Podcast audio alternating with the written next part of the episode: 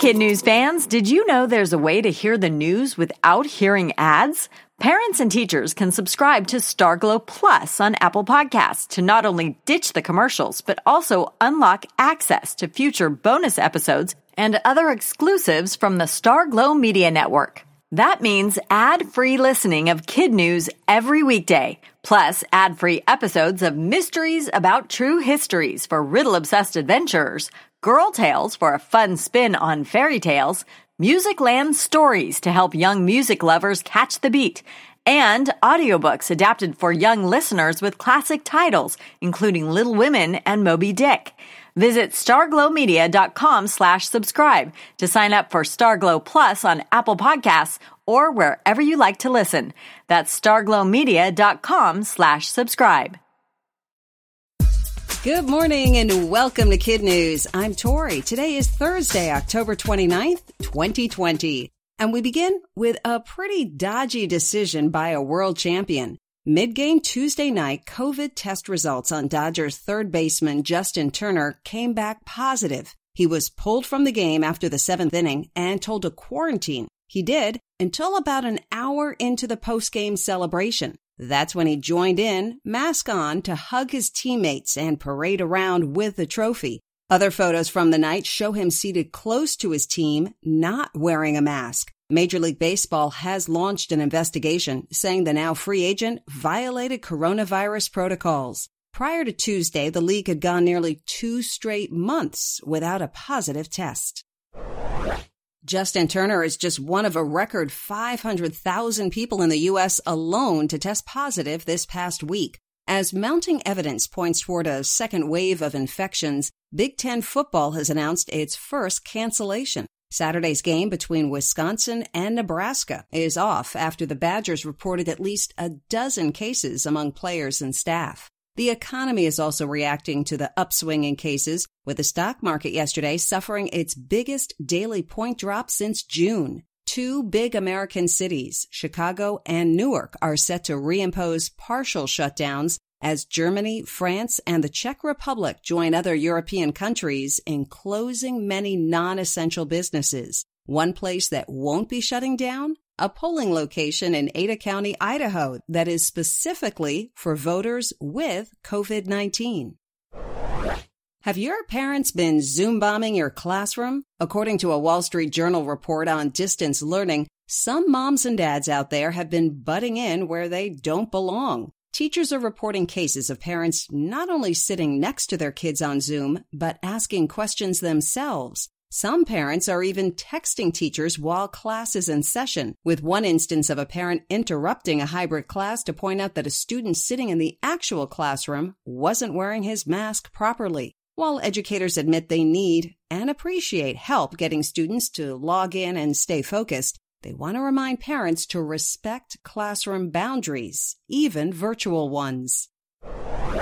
This weekend marks the end of daylight saving time. While everyone's fast asleep at 2 a.m. Sunday morning, most of the northern hemisphere will be falling back one hour. And while the idea of an extra hour of sleep is exciting to parents, Dr. Craig Canapari, a pediatric sleep specialist at Yale Hospital, says a lot of kids struggle with the time change. He's got a simple plan to soften the blow, but it needs to start tonight. He advises parents to let their kids stay up a half hour later for the next three nights, then move them back to their original bedtime on Sunday night. This way, the effects won't be so severe. He also points out that this weekend's change is actually good for teens, who often struggle to fall asleep, since their new normal bedtimes will better align with their natural sleep rhythms. Deep in the heart of Texas, an unusual baby possum is getting a second chance at life. According to Gail Barnes, the director of the South Plains Wildlife Rehabilitation Center, the tiny creature who was rescued running around a used car lot has no fur and would have had a tough time surviving in its natural habitat. Barnes suspects the little critter suffers from alopecia, a condition that causes hair loss in mammals. Possums are the only marsupials or pouched animals in North America, and like a lot of wildlife, need fur to keep them warm.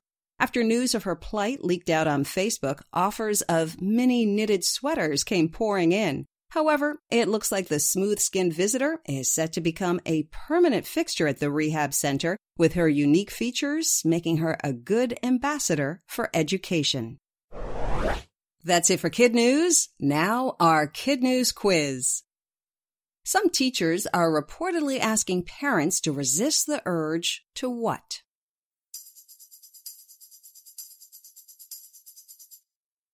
Zoom bomb their kids' classes. Which Los Angeles Dodgers player tested positive for coronavirus?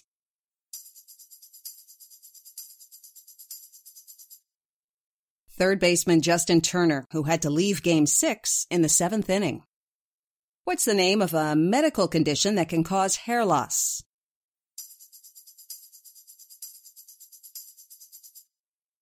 Alopecia.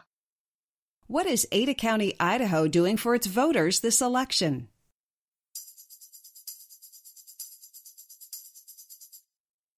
It's staffing a polling place for COVID positive residents who want to vote in person.